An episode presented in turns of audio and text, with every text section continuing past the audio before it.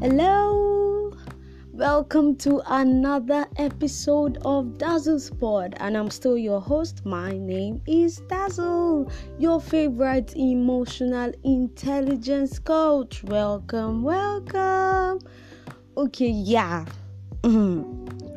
Today's topic is something that is very, very dear to me. What I'm going to be discussing today is very dear to me. It's something that I've had to think over and over again if I was really ready to share or to go all out for it. But then I I discovered that a lot of people have gone through the same thing and then the um you really cannot put the magnanimity of things like this. You cannot put it on a scale. You cannot say this one weighs more than the other. But um, i've come to rea- realize that at some point in our lives we've had to lose someone or something that we never thought we would lose someone very dear to us and all of those things. Um, and these things either make or mar people there are some people that the moment this person died they became stuck they did not move forward with life they did not know how to progress with life. Either this person was their father their mother a friend um, or just something that you really held dearly and then it was taken away from you the emotions and everything. And even sometimes some people do not even understand what you're going through at the moment and it's like they're trivializing it and and all that. It can be really um overwhelming and all that if you do not have people to share things with and especially if you are not around people that are emotionally intelligent. Um I'd advise that you share this podcast with as many people as you can because really, um, as much as I do not wish or pray that we lose something or someone dear to us, these things are part of life. They are part of life. Either these things affect us directly or indirectly. Loss happens. Very recently, Chadwick Boseman died, and I could, um, I can be very, very empathetic I started going through everything people were uploading. I I really did because I was not particularly inquisitive about his life while he was alive. But after his death, I decided to look into it properly, and then I was I was mesmerized, and then I could literally feel what um what people that were really close to him i could feel what they were feeling at the moment and i know that it's it would have been really heart-wrenching for them. And then some of them are still in it right now and i'm probably i'm not as into it as i was on the day that it happened. So that's just the way it is. I'm going to be sharing my experience of loss um, something that came close to this. I'm going to be sharing it um, and I'm going to be sharing one or two things I learned and one or two things I feel you can apply. Also, I would also um, bring a person or two. You can see I'm stuttering. That's because I'm really trying. I'm really trying to make sure that I am ready to say this right here without my without without um getting on um I'll just I'll just go I'll just I'll just get mm-hmm. into it. So after this episode, I'll be bringing a person or two to talk with, um, to share their experiences and what they learned. And the aim, as you all know, is to help you improve your emotional intelligence, how to help somebody that is grieving at the moment, and also how to help yourself if you're grieving at the moment or if you've ever had to grieve at some point and all that. So let's just get right into it. I was in 200 level when I met this lovely girl. She was she was brilliant and um, really friendly. I'm not one to make friends, but she found her way into my heart. I don't know how she did it, but she would knock on my door. We lived in the same apartment. She she lived directly in front of my room. She would knock on my door we would talk for a very long time and luckily we kind of like had a similar background though she was a level lower than mine but we had a similar background so it was easy for us to vibe she was always smiling always happy and all that so she she was my friend and as an extension, my neighbor. We just practically we we practically vibed. And then I did not know for a very long time that she was a sickle cell warrior. She did look uh, she did look like she was sick at some point, but then I did not think it was sickle cell. But I found out later on one of my visits to her room, and then when I asked her, she was like, "Nah." Happily, she told me that she believed that she was getting healed, and then she believed that sickle cell was not did not have a hold on her. She was always happy, basically. Uh, we attended the same fellowship in school, and then everybody knew her as somebody that was always smiling and all that. Then, fast forward some months after I met her, she we got talking one day um, at the back of the house. I was washing plates and she was washing clothes.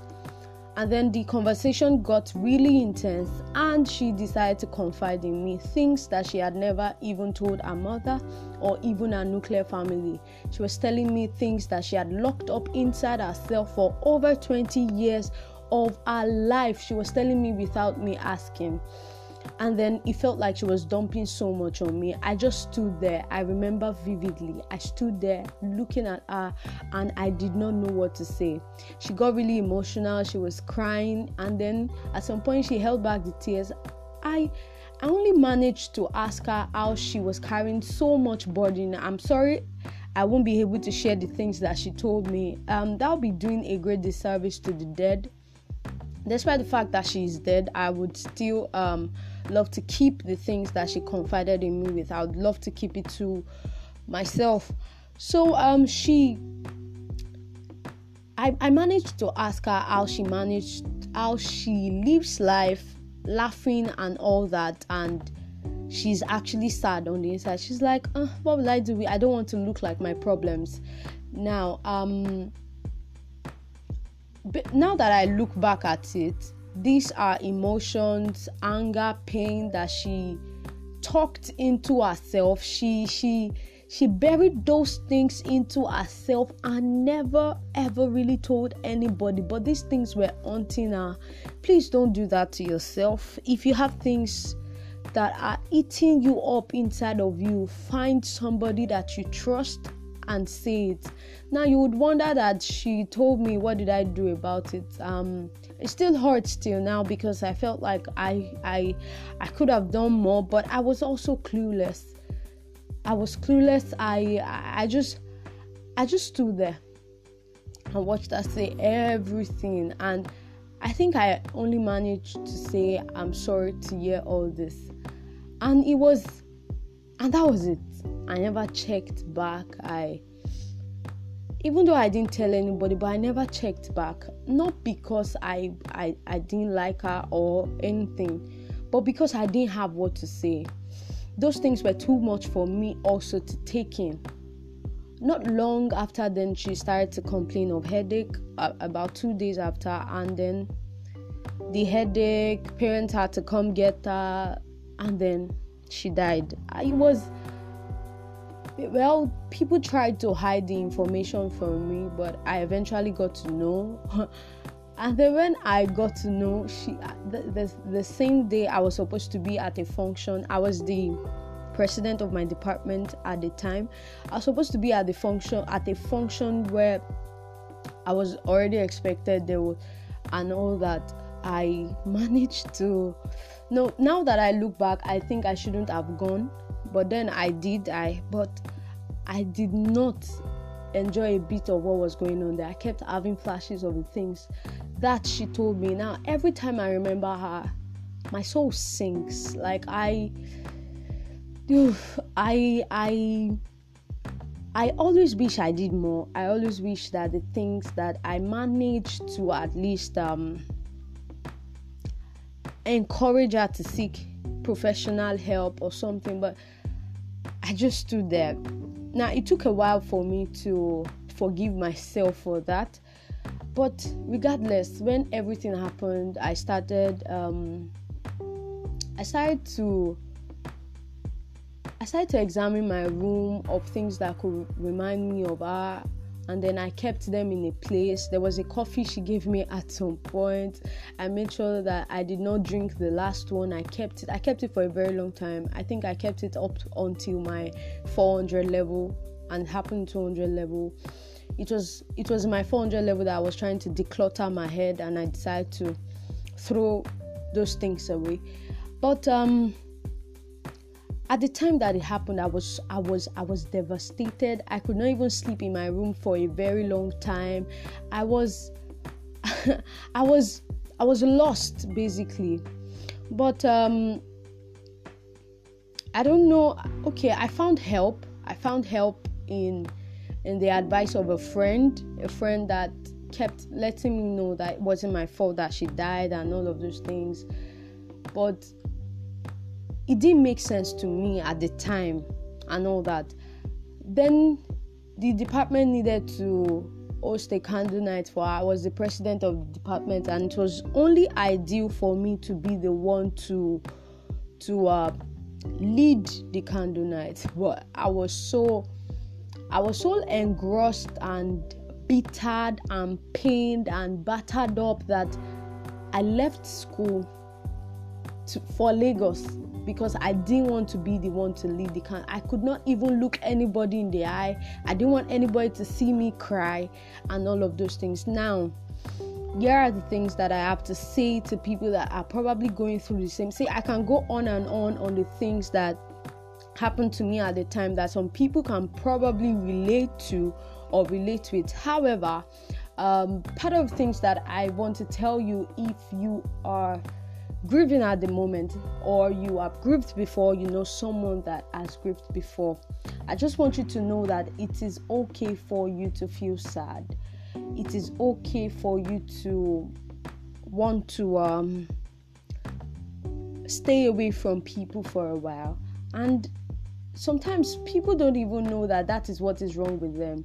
They just say they are fine they are fine but at the end of the day they are not really fine part of the symptoms for you to know that you're actually grieving and you need to allow yourself grieve is shock and disbelief. You know that you're in shock and you cannot even come to terms with the fact that you just lost this person or you just lost this thing. Then another is sadness profound sadness is like that one is even like the universal symptom of grief like you are sad then guilt you start to feel guilty. I felt a lot of this. I still felt it sometime this year and i had to pen something down for for her. You start to feel guilt then anger yes. I became angry at the stories that she told me because they were human orchestrated. And then i was like these people could have these people could have spared this this girl all this stress and all of those things. Then the next thing was fear. Yes, by the time the fear started creeping in, then I started to dream about her. Ha, yeah, I dreamt about her a lot, a lot for a very long time. Then um, this is how to seek support when you suffer loss or something. Turn to friends and family members. You cannot do it alone. Stop forming jagaban. That was one thing. Everybody that came to see me during the time that my friend died, I made sure that I was there for them, quote unquote, rather. I was always there laughing, trying to share them, um, to cheer them up rather. And then when they leave, I go in, I go back into my room and I cry. I was basically refusing help, but you don't need to do that. Turn to friends and family members for help. And also, you need to accept that many people feel awkward when trying to comfort someone who is grieving. It is just very normal. Um, even till now, I would rather send text message to somebody that just lost someone and then probably talk to the person later because it's usually awkward. Nobody really knows what to say. So do not see it as they hate you or they do not understand you. It is just usually awkward. Then draw comfort from your faith. I'm a Christian and then I believe so much in the peace of God. I believe so much that there is no other peace that surpasses the peace that God can give to you. You know, peace for me as a Christian is not the absence of storm, but the ability to the ability to still be at peace even while the storm is raging. So I draw comfort from my faith. Um, it took a while at the time, but then I, I keyed into it not long, and then even now, as I'm speaking with you at the moment, I understand the concept of peace in Christ better. Then you could join a support group if you know a person or two that um, that you can speak with. Um, yes, feel free. Make sure that you do, and you can talk to a therapist. You can talk to somebody an emotionally um, an emotional intelligence coach. What's wrong with me? An emotional intelligence coach. You can talk to somebody. Just make sure that you are not going through it alone because if you are not careful you can end up slipping into depression. Just face your feelings. Accept it. Yes I feel bad, yes, I feel sad, yes, I feel guilty, and all of those things. Express your feelings in a tangible way. Don't don't sugarcoat it, don't amplify, don't don't don't don't put it down or make it look small. No, don't do that. And don't amplify. Just say it as it is. Say it as it is. Um also try to maintain your hobbies and your interests. Make sure that the things that interest you. I know this may be hard. For about two to three days i could not do anything for myself. So just try and make sure that the things that you used to do you do not lose touch with yourself. And also do not um, do not let anyone tell you how to feel. Now sometimes when people do this they mean no harm but really you should know how to sieve the things that they are telling you. Don't let people tell you things like ah ah your own is not too much now. Um did you th- th- that was what i was afraid of. That was why i did not really tell people how i felt. Because i think when people just start saying things like ah, ah, are you the mother? Are you the father? Or are you the sister? Why why are you paying more than the people that own the child? But i just knew that um I knew what I felt, and I didn't need anybody to tell me how to feel and all that. Also, please make sure that you look after your physical health. Please look after your physical health is very important, very very important. When you think of the dead, whether your mother, your father, your friend, anybody it is, they definitely would not want you dead. They definitely would not want you to not be at the best of yourself so please make sure that you look after your physical physical health. So um I've talked so much today. Ah, 17 minutes long. You're to have to accept it like that because on this episode I came to bear myself and then I'll be bringing a person or two to also share their experiences and um, we're going to be having a conversation on grief so, um, I hope you learned a thing or two from today's episode. Thank you so much for listening, and I cannot wait to hear from you. Um, I'll talk to you next time.